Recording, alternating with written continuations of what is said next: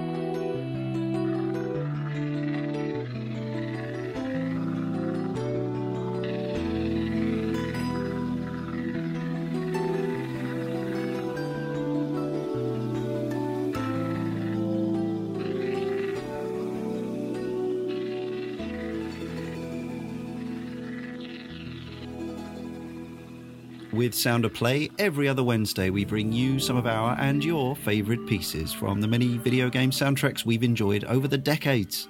And joining me, Leon Cox, in Sound of Play 37 is a new Sound of Play guest, but not a new and guest. It's Jon Salmon. Good evening, Leon. Welcome, uh, welcome to Sound of Play. So, uh, Cane and Rinse listeners will recognise you. Well, they might not entirely recognise you because you were extremely congested Yeah. uh, when you were on the Doom show. Uh, as you can hear, Jon doesn't normally sound quite so nasal and mucusy.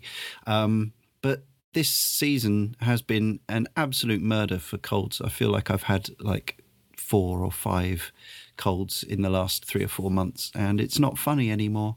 So you have my sympathy, but you're feeling better today. Yeah, I'm, I'm all fine now. But as you say, it's been pretty crazy. I think because the, the weather's been up and down, and it's still kind of wintry outside, but also really sunny at the same time. So everything's just gone crazy with it. Spring has sprung today. At the time of recording, if you're listening to this, it is uh, on the Wednesday when it comes out. It is the Sunday before, and uh, we've just had a fine spring-like day with uh, with with with sunshine in the south uh, southeast of England, where both Jon and I reside. Indeed. we're about I guess we're about an hour an hour apart from one another. But you don't care about any of that. Jon uh, Jon is kind of a, a sporadic contributor to all things Cane and Rinse, a friend of the family, if you will, um, and perhaps uh, your most distinguished piece of work so far, apart from your podcast debut, was your Music Monday, uh, a column which uh, which has since been retired or at least rested uh, due to the. Uh, Due to this podcast, really, um, but you kindly wrote us uh, a piece uh, all about your love of the music of the Silent Hill series.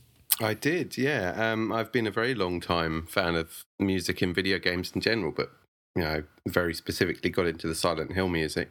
Uh, but yeah, I mean, I love writing. I've never really done it in any sort of professional way before, but it's something that's always interested me. I mean, I'm very into the idea of writing blog posts and you know, lots sort of long forum articles and things like that. And that's almost where this sound of play has sprung from Yeah. um, I've got a, a theme behind the tracks that I've picked, which has Oh, actually come from a forum article that I originally made.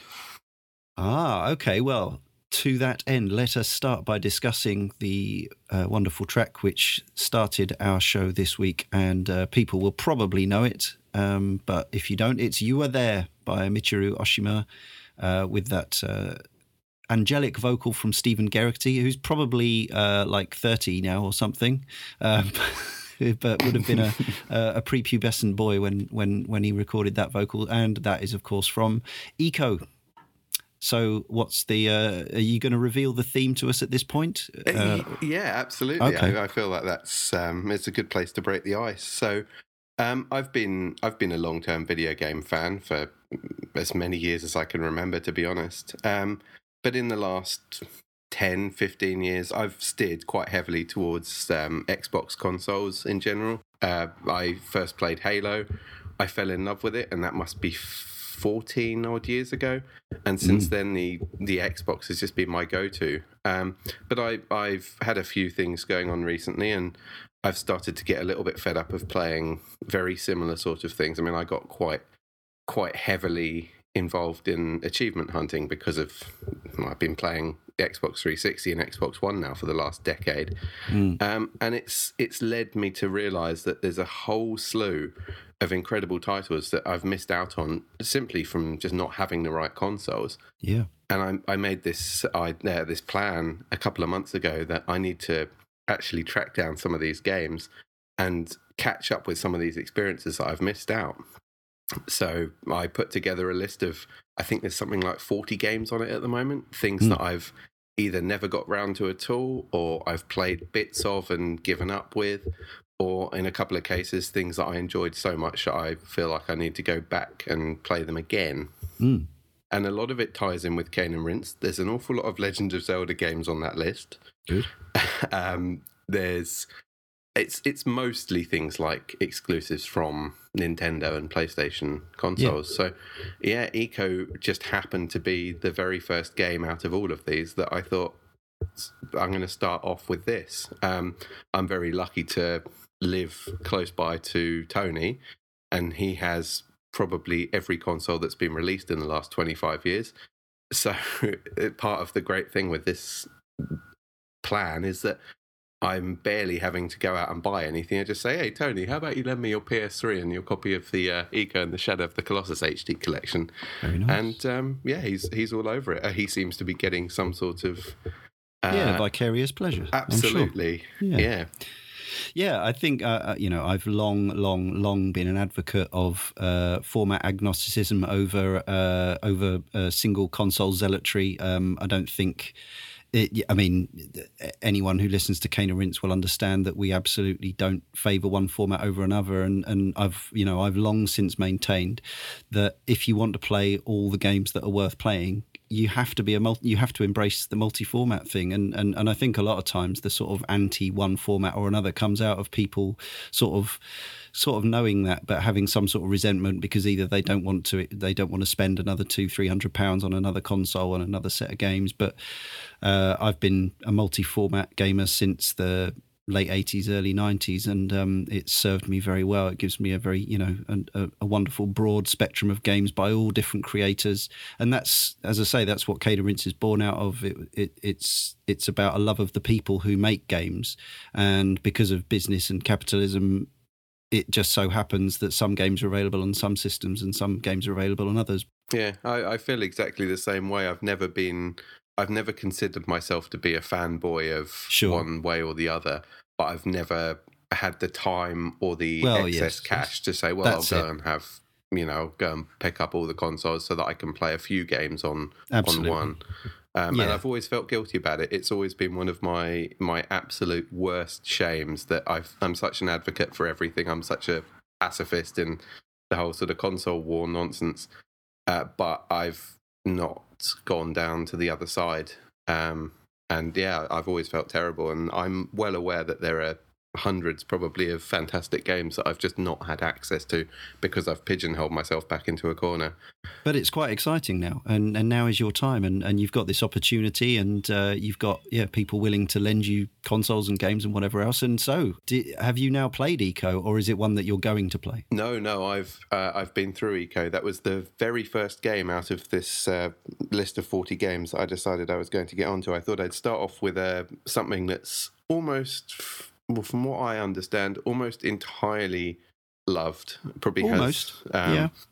has a very high overall approval rating, along with Shadow of the Colossus, which of course is the other game from the same. Um, same development studio on the on the HD collection. um, yes we cover both those games uh, we probably would have given them a podcast each now but back in issue four of Cane and Rinse in uh, 2011 when those games were a mere you know five and ten years old instead of uh, 15 and 10 now Oh, and the Um, uh, the HD yeah. re-release must have been pretty much brand new at that point as well. it was out that year. That's right, um, and a fine, a fine job Bluepoint did as well. So, so, um, but you enjoyed it. You came Hmm. I to it I thought it was fantastic. Yeah. I- If you're going to make an argument for our video games art, this is something that you would put at the forefront of. You know, look, this is something. It looks beautiful. It's like a an oil painting.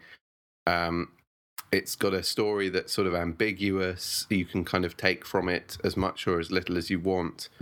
So it very much falls into that category of, you know, you have to do a lot of work to appreciate this thing. Or at least I feel that way.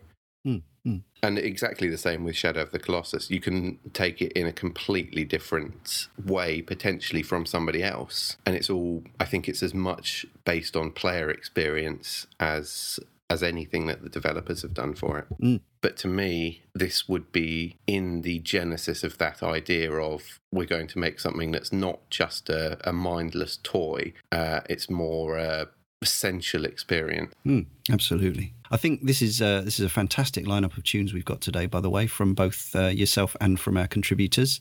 This one is requested by. Nick. And Nick says, I would like to submit a track from Lone Survivor, a 2D survival horror game which came out for the PC and Mac in 2012 and has since been released on PS3, 4, and Wii U in its director's cut version.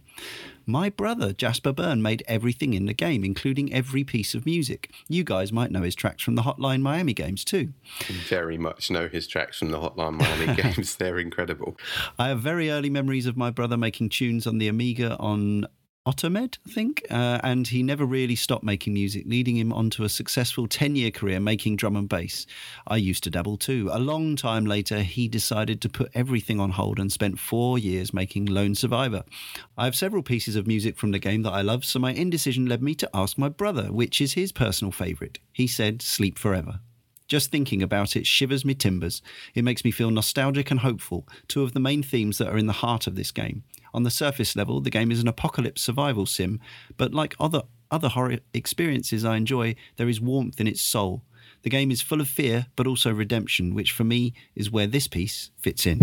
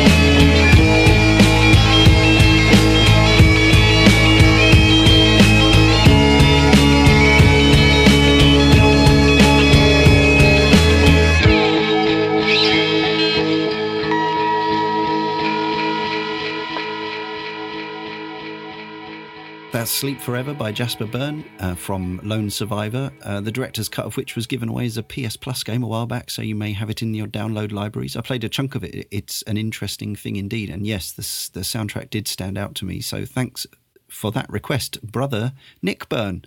Uh, more developers and relations of developers on the forum is always cool.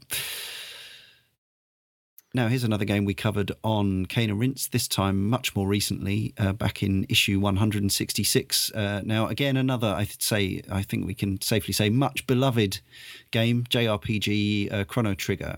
This is the main theme. Why have you chosen this one? Another game that you've returned to in recent times or plan to? Yeah, it's it's another game from my big list of forty games that I wanted to get around to playing. Um, I've I've never been, I won't say I've not been a fan of JRPGs, but I've never sort of broken the seal with them. If that's you know it's a reasonable way to put Yeah. it.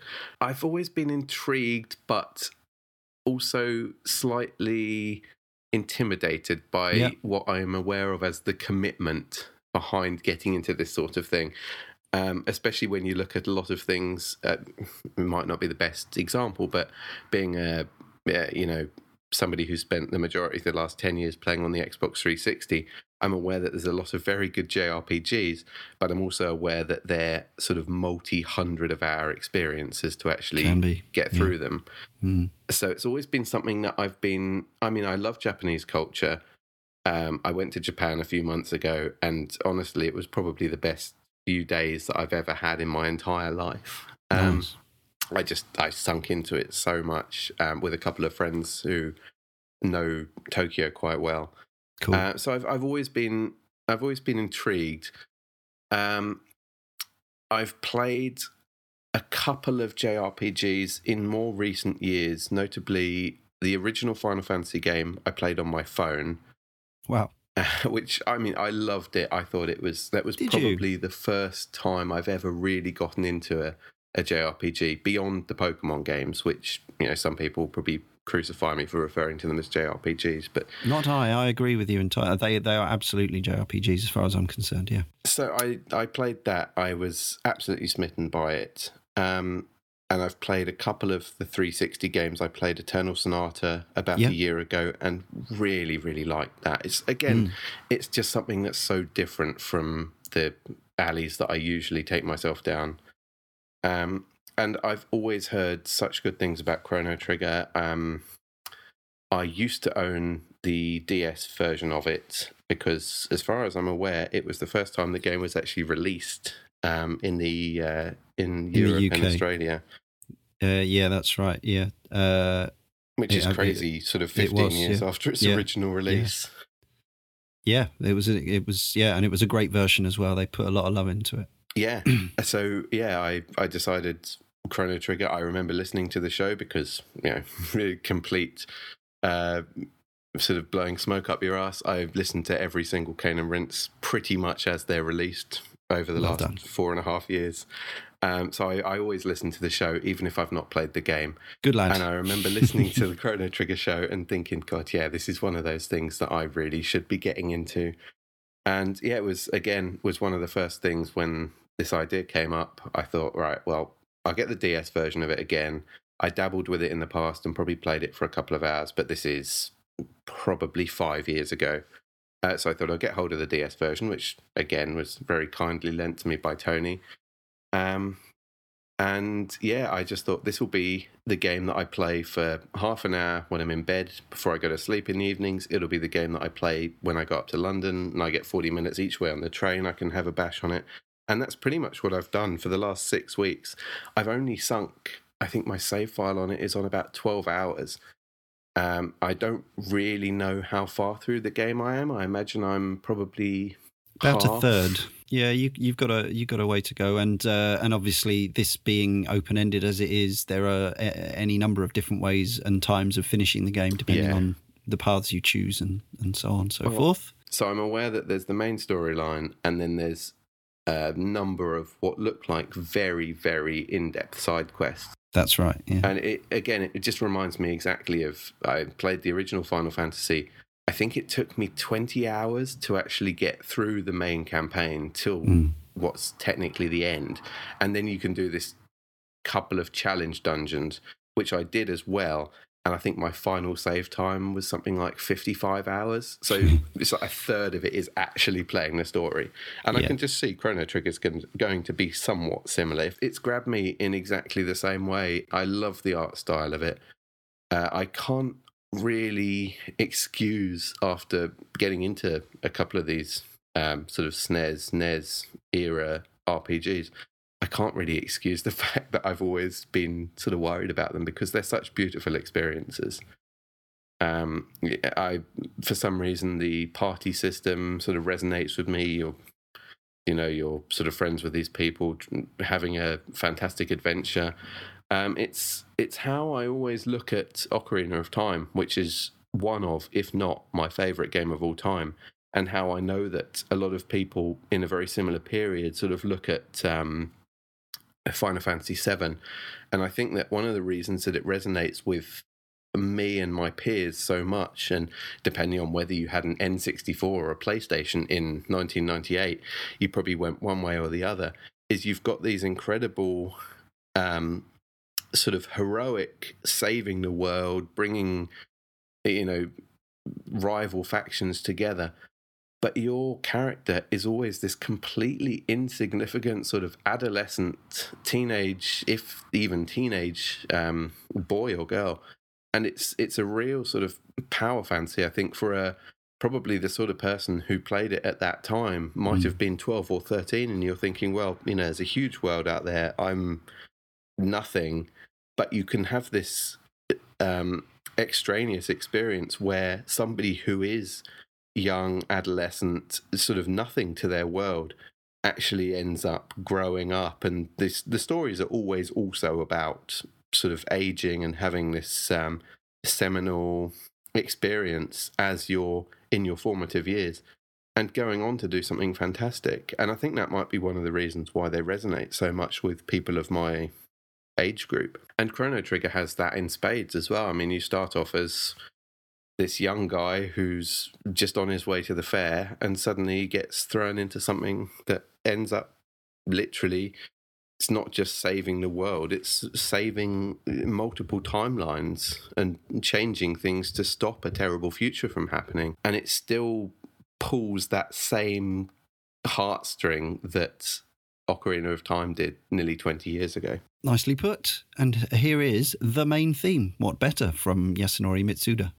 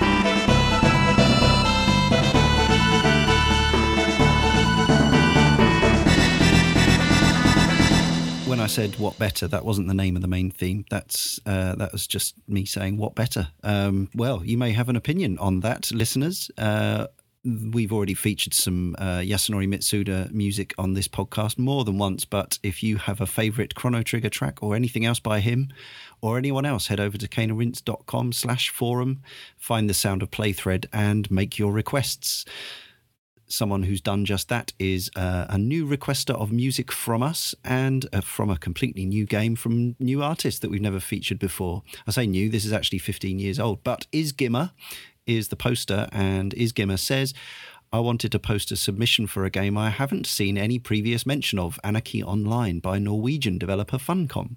One of the earlier MMOs with a terrible launch and riddled with technical problems, but it was hugely ambitious and offered a sci fi setting while most others were all about goblins and fantasy. In fact, it's still going today while most other MMOs have closed their doors. I think you could easily do an entire show for this one soundtrack alone. I'll highlight some of my favourites, and we've picked just one of those favourites, but I hope you and the rest of the community check out the whole thing. So this is going to be Blue Dots, and Izgimmer says, great layers of sound, dynamic ebbs and flows, really nice track. There are bars, clubs you can go into in the game as a social area, and I think the tracks come, uh, come from there. So uh, prepa- preparing this show, I listened to this for the first time, and uh, I dig it. Let's see if you do too. This is Blue Dots by Morten Sorlie, Tor Linlokken, and Bjorn Arve Lagim.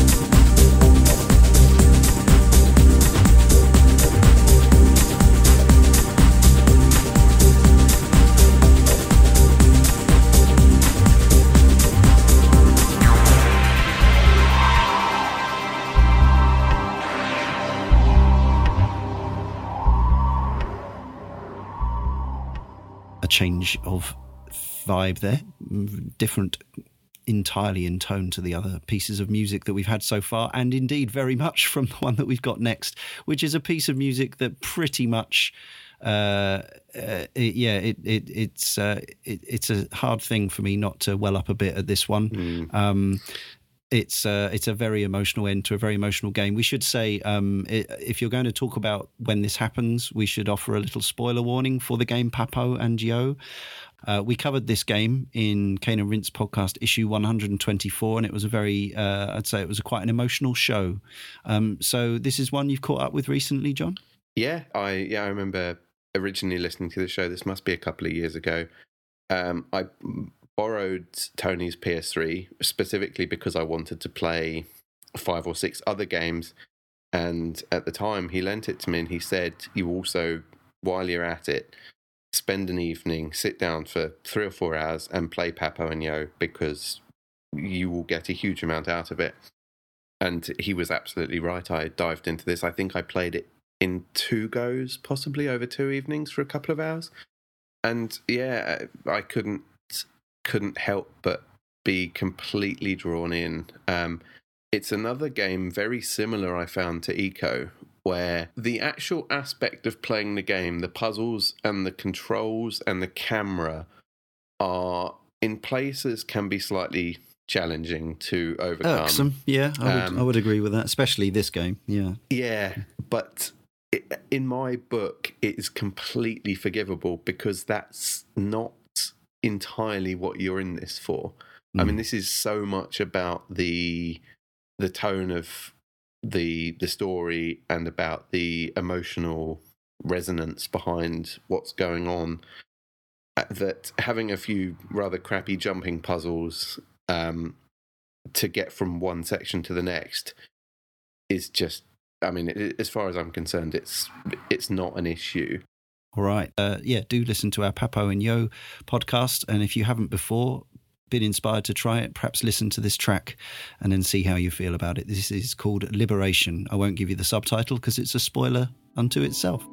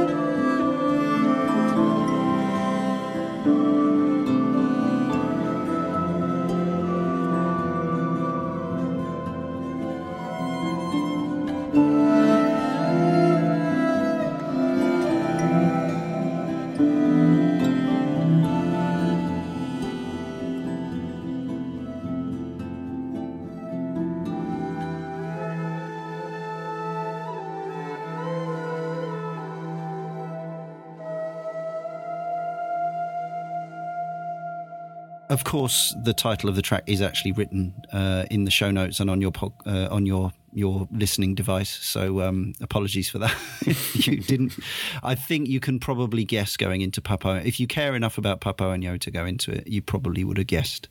Um, but we'll we'll not dwell on that further. But I absolutely love that track and. Uh, at the end of that, that game, it is, uh, yeah, even the, the final steps of that game are even mechanically quite sort of, you know, questionable, shall we say. But the actual the the the release and, and followed by that tune at the end is yeah heartbreaking to me. It is, yeah.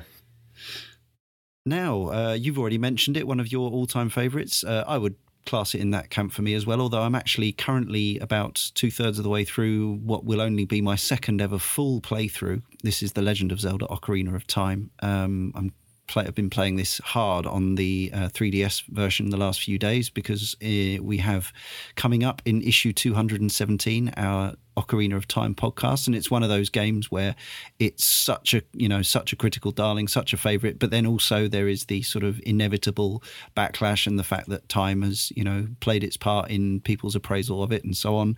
It's a kind of uh, it's sometimes those are the most um, exciting but also challenging games for us to cover on the on the main Cane and Rinse podcast. But suffice to say, and this isn't a spoiler, I'm loving it all over again. It's uh, I've obviously I've dipped in and out occasionally in the last 18 years, but this is the first time I've played as far as I am. Um, I'm up to the Water Temple, the infamous Water Temple, and uh, and I'm really really it, it hasn't lost too much of its magic for me at all. And in fact, one of the things that I really enjoyed about this current playthrough is I've been uh, there's an element of nostalgia, but also an element of reappreciation of the work of Koji Kondo. And to that end, I noticed that uh, Andrew Brown a contributor to the forum has requested this uh, this lovely piece from Goron City. Uh, so please enjoy.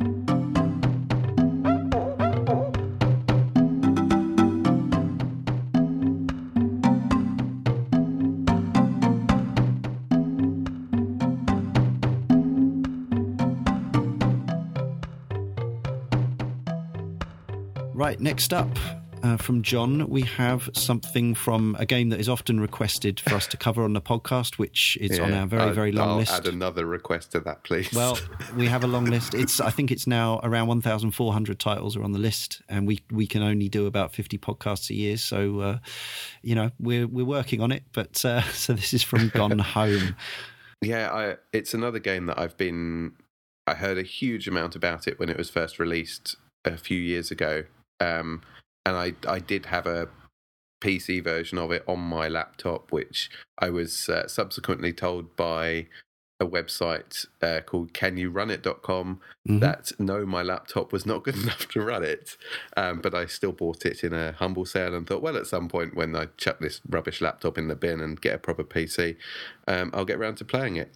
And well, it was actually released on uh, current generation consoles before I got around to doing that. So Yes, this is the way of things now. Uh, games tend to be properly multi-format by and large. So yeah, Yeah, I quite mean, handy. it, it takes a couple of years. It takes a couple of years, but here we are, and we now have gone home on on uh, PS4 and Xbox One. So uh, I picked this up. If not previously, it might have been. Yeah, it might have might have been before it actually came out. I pre-ordered it. Uh, if not, then I definitely picked it up at launch. Um, and no spoilers for this one, please, because we Yes. haven't uh, we haven't covered it, and uh, and I understand it's quite a, a spoilable game potentially. So um, skirting round the subject matter, uh, Indeed. what is it you like about the soundtrack? um, I'm not sure. I think it's just that it's stuck in my head because oh, uh, the game itself really got to me. Um, it's very much it's a throwback to anybody who had any sort of concept of what life was like in the mid 90s. Um, it's about a couple of characters who are late teenagers or so. I think they're 18, 19 in 1995. And the game is set then, and you're basically exploring this house. And it's absolutely full of things like you go into the TV room and there's shelves full of videotapes that have got like two movies recorded on them or four episodes of the X Files, which got me going quite a lot. Um, so I looked at it, just everything in this game seemed tailored to tweaking some sort of nostalgia bone that I have. Um, and then there's also the the whole aspect of it is it's all very much um, a story about finding your first boyfriend, girlfriend, and I think anybody can appreciate that who's been in that situation. Anybody who's ever loved anybody understands what it was like the first time. And yeah, without saying anything else that's any more spoilery, it just sort of brought back a flood of memories from when I was that sort of age 15, 20 years ago. Oh, sorry, 10, 15 years ago. The music in it is very sporadic. It plays as you collect these journals. So it's it's interesting actually listening to the piece of music on its own. When you hear this in the game, you will also have one of the characters narrating like a diary entry over the top of it. So it's very weird for me listening to this, listening to the soundtrack, trying to find the piece that I liked the most to put on here because I knew I wanted to put a piece from Gone Home into the show, uh, but not having the um, not having the monologue over the top of it. So I can't listen to it and not hear the girl's voice talking about whatever it is she talks about during this. Um, but yeah, I found myself really sinking into it. But the the music and the the just the themes of the whole game um, really really resonated with me.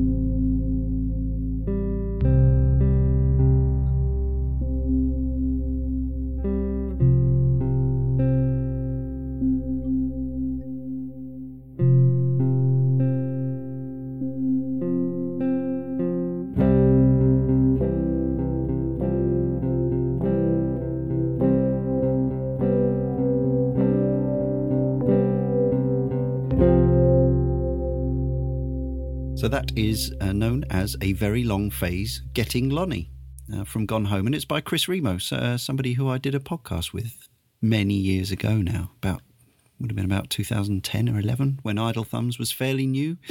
Um, yeah, and uh, he was a nice guy. He even helped us do a sort of mock up of our podcast theme tune by giving us the audio to his podcast theme tune, which was nice of him. Excellent. Um, yeah.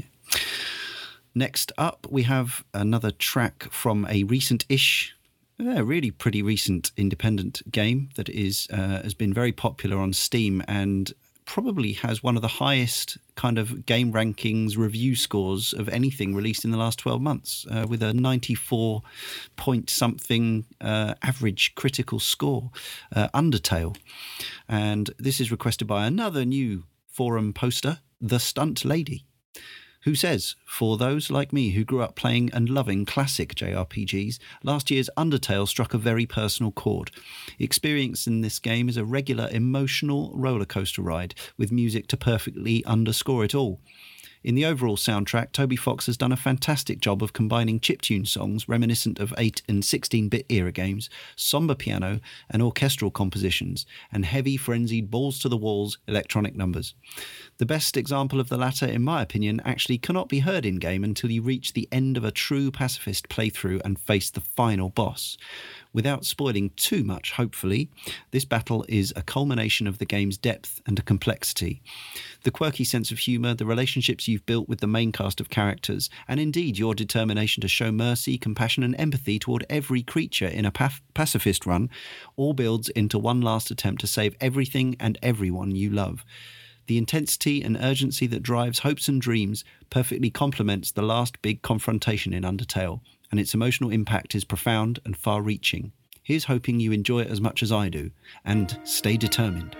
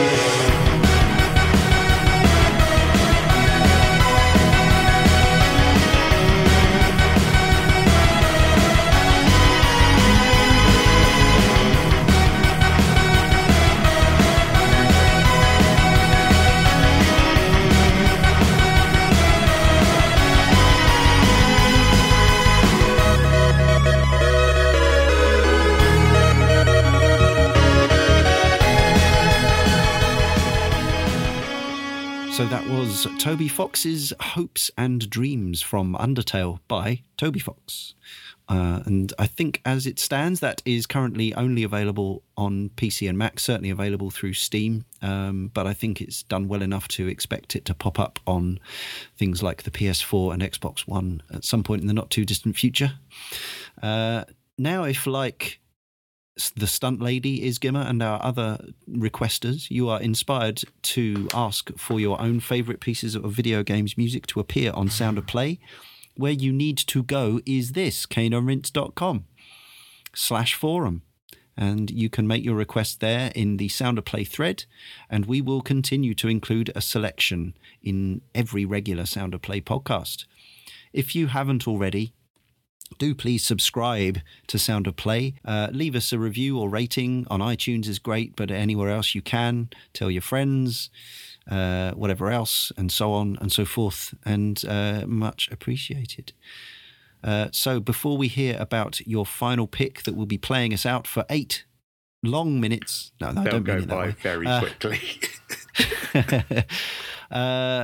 it uh, it remains for me, Leon, to thank Jon and to ask: uh, Is there anything your your blog, your Twitter, that you'd care to tell the listeners of Sound of Play about? Um, I'm I'm actually I'm not particularly active anywhere on the internet. I mean, I you say my blog. Um, I've just been posting on the Cane and Rinse forum occasionally. Um, but yeah, I mean, if you're interested in what I've been talking about, the idea of you know going back and playing a whole load of what could be argued was sort of sacred cows of gaming history. Um, I I will be posting updates uh, as I actually finish a few of these games, which I might point out has been slightly hampered by the fact that I'm now stuck into playing a bunch of Doom games for regular Cane and Rinse shows. Yes, coming back for our Doom. Um, Indeed, 3 I'm playing through that at the moment, and it's, Mm, it's, it's surprisingly long. I'm finding Doom it's, three. it's uh, incredibly long when you're playing it on nightmare difficulty. oh goodness me! Yes. Well, I'm not doing that because No, I'm I mean- insane. But I'm glad to hear that you It'll are. be something interesting to talk about. Um, yeah, so I, Yeah. I have got, like I said, I've finished four or five of these 40 games that I've chosen, picked out. So Well, that's a that's a good solid start. if you're interested in hearing sort of more thoughts on any of these, if you want to hear my more spoilery thoughts on something like Gone Home or Shadow of the Colossus, they are posted somewhere on the Cane and Rinse forum. Um, Brilliant. we get you on. You plug our forum. Indeed. Super. And uh, yeah, you can follow me on Twitter as well. Uh, it's at Catatonic Gnarly. Um, I, to be honest, I kind of use it to make weird tweets when I get drunk, and uh, I'm watching a lot of X Files and putting up mini reviews of the episodes as I go through. Um, so Oh, right. again, it's probably not a whole lot to see there. All right. Well, that's uh, yeah, catatonic gnarly spelt uh, catatonic N A L I. That's it. If you want to follow Jon. so uh, this final track then is uh, it's we're, we're slightly bending the rules with this one, but I'm happy to let it go because of its strong association um, for many people with this uh, particular uh, bit of game. So uh, what have you chosen and why have you so chosen it? my pick for the outro is uh, M4 Part 2 by Faunts from the Mass Effect soundtrack in air quotes because it's actually not original composition. Faunts is, uh, from what I gather, they're kind of an indie rock electronica band from Edmonton where BioWare are based. And this song was released, I think, maybe a year or so before the game. And Yeah. obviously, a few of the guys at BioWare either know the band or have seen them in local clubs and stuff, and obviously decided they wanted part of this action. Uh, So they've taken this track, and this plays over the end credits of the original Mass Effect. Um, uh, the way that I'd like to describe this is if you put yourself back, or at least in my case, uh, so set the scene. Eight years ago, pretty much, you know, two couple of months. I think I played this early 2008. You've played through the entirety of Mass Effect, and if you're as crazy as me, you played it over the course of about three days, barely doing anything else. I think it was a 40 hour playthrough that I did in three days.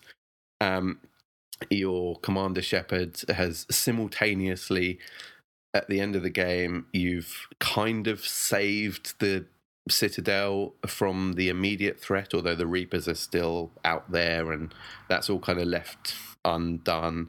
And you've you've proved humanity's worth to the rest of the alien races who didn't particularly like humans beforehand. Um, and as the the Normandy makes its final fly away, this track starts up, and it's totally different from pretty much the entire rest of the Mass Effect soundtrack, which is all uh, sort of electronicery, uh, Vangelis-y, Blade Runner-y type music, and sort of these huge orchestral swells. Um, but then instead, you get this kind of dark uh, indie electronicery. It's, it's it's kind of emo in a way. It's definitely it's just so different from everything else, and it's it for whatever reason it really struck a chord. And I listen to this now, and it just brings back a huge flood of memories from playing Mass Effect. And I absolutely adored the first game. Um, it, it sort of ties in with the rest of the games that I've talked about today because as much as I adored Mass Effect 1 and I liked 2 a huge amount, I never ended up getting through to the third game. Um, Hmm. so, as such, um, part of my list of 40 games, I've included Mass Effect 2 because I've got a save file that's part of the way through on a second playthrough. So, I need to replay that and then I need to play Mass Effect 3. So, this is all very much still in my conscious mind. Um, but I I absolutely adore this. Um, and Faunts were obviously incredibly popular with the fans. I think they bought them back in to do the credits track on Mass Effect 3 as well. Which is Okay. again, it's you've got an entire soundtrack of orchestral and sort of electronic inspired music. Then with this indie rock song, which I think is even weirder in Mass Effect 3. I think it's even more electronic and I don't think there's any vocals or anything in it. But this is yeah, I don't know. Everybody that I've ever spoken to about Mass Effect, everybody who's heard this piece of music loves it. All right. Well, we covered Mass Effects 1 and 2 way back in issue 22 of the podcast. More recently, Mass Effect 3. Seek those out. Uh, thank you again, Jon, for joining us. And we'll leave you with M4 Part 2 by Faunts.